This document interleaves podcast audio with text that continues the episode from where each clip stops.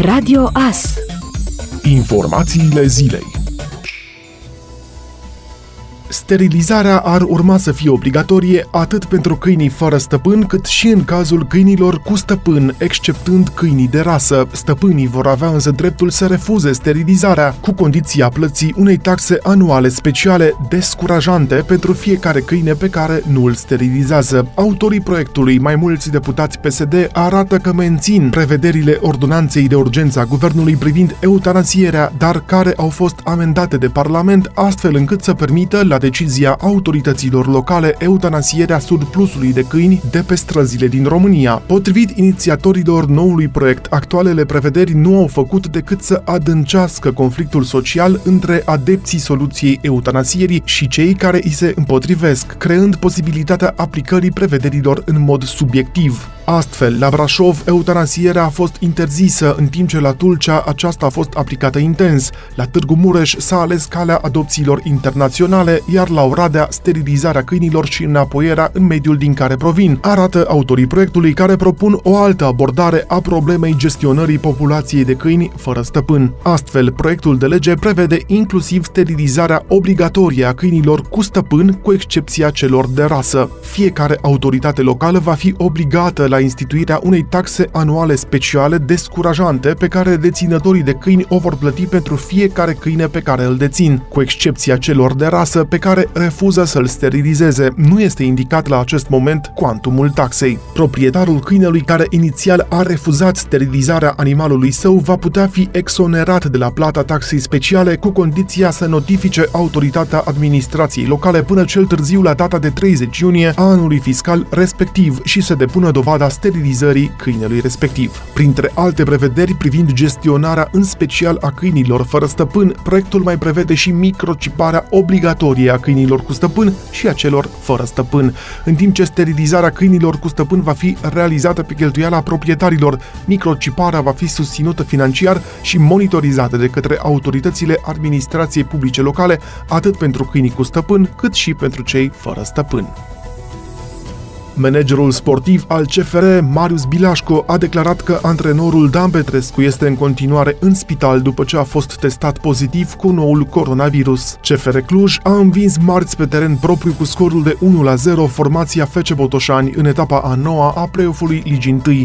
Clujenii au disputat primul meci după ce 26 de jucători și membri ai staffului, inclusiv antrenorul Dan Petrescu, au fost testați pozitiv cu noul coronavirus la 18 iulie. În urma acestui rezultat, rezultat, campioana în titră se menține în lupta pentru titlu, având un punct mai puțin decât liderul campionatului CS Universitatea Craiova. Primarul în funcție de peste 20 de ani la Târgu Mureș, Dorin Florea, apare într-un afiș electoral publicat în ediția tipărită a ziarului Cuvântul Liber din data de 28 iulie, în calitate de candidat independent la președinția Consiliului Județean Mureș. Dorin Florea se anunță ca independent, dar pe același afiș pentru funcția de primar al municipiului Târgu Mureș este anunțat actualul consilier al primarului Claudiu Maior din partea Partidului Pro-România condus de Victor Ponta. Masca de unică folosință își pierde din capacitatea de protecție dacă este utilizată din nou, deoarece foarte mulți microbi rămân pe suprafața țesăturii, spune medicul infecționist Carmen Dorobăț. Ea adaugă că este important și locul sau modul cum se păstrează masca de protecție, cel mai indicat fiind într-o pungă sigilată, nu agățată de oglinda retrovizoare, de schimbătorul de viteze sau pe bordul mașinii. Cele mai ieftine, cele mai ușoare, cele mai comode sunt aceste măști în trei pliuri. Dezavantajul lor este că nu pot fi purtate pentru o perioadă lungă de timp, deoarece respirația noastră conține vapor de apă care modifică calitatea materialului și atunci masca ar putea permite agenților infectanți să pătrundă prin nas în căile respiratorii. Așa că o îndepărtăm pentru că nu mai este eficace. După care, obligatoriu ne spălăm cu apă și săpun, a explicat doctorul Carmen Dorobăț. Cei mai mulți români nu cunosc aceste reguli, așa că păstrează masca în locuri improprii, ceea ce crește riscul de infectare. Mircea Lucescu, cel mai titrat tehnician român din toate timpurile, cu titluri de campion obținute în Ucraina, Turcia și România, împlinește 75 de ani și se pregătește de o nouă aventură, antrenarea echipei Dinamo Kiev. După ce a antrenat timp de 12 ani rivala Shahtior Donetsk, Mircea Lucescu a semnat săptămâna trecută un contract pe două sezoane cu Dinamo Kiev, însă aducerea lui a fost contestată de fanii echipei ucrainiene.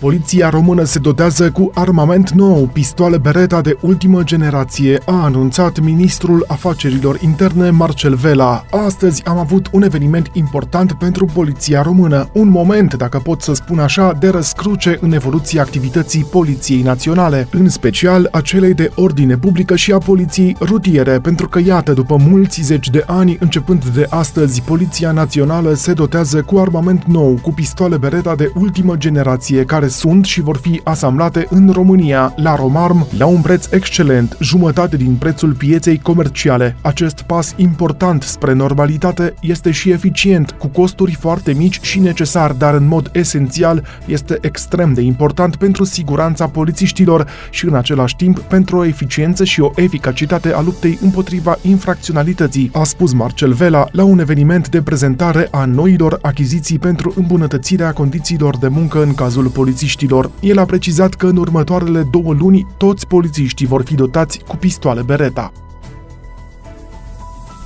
Peste jumătate dintre fumătorii din România, 57%, sunt bărbați, iar atunci când se apucă de fumat, românii o fac pentru a se simți cineva, arată un studiu publicat de Reveal Marketing Research. Concluziile studiului citat evidențiază faptul că fumătorii tind să accepte criticile și le însușesc, dar acest lucru pare să le afecteze imaginea de sine. În acest context, unul dintre motivele de conflict identificate este mirosul neplăcut al țigărilor. Aproape jumătate, adică 43% dintre românii nefumători au încercat să-i convingă pe cei dragi să renunțe la acest obicei, iar 15% au ajuns chiar la conflicte provocate de acest subiect. În ceea ce privește alternativele la țigări și implicit fumat, circa un sfert dintre fumători consideră că sunt informați despre alternative, în timp ce 11% dintre nefumători sunt de aceeași părere. Deși o mare parte dintre fumătorii români știu de existența alternativelor, doar 40% dintre cei care cunosc alternativele care au ales să le încerce, iar 38% au intenția de a le încerca, se precizează în studiu. Printre rezultatele surprinzătoare făcute de acest studiu se află și tensiunile create de fumat la locul de muncă. Astfel, pe de o parte, colegii nefumători simt că lucrează mai mult decât colegii lor fumători, care iau deseori pauze de fumat, iar acest lucru este perceput ca o diferență în timpul dedicat muncii. Pe de altă parte, din cauza timpului limitat și a presiunilor de a performa bine la locul de muncă, fumătorii se simt judecați când sunt nevoiți să iasă în afara clădirii ca să fumeze. În mod surprinzător, studiul a arătat că fumătorii români sunt persoane cu o viață mai activă, preocupate de starea de sănătate, de alimentație și de propria imagine. Ascultați Radio Astărnăveni 107 cu 1 FM și online pe tvas.ro.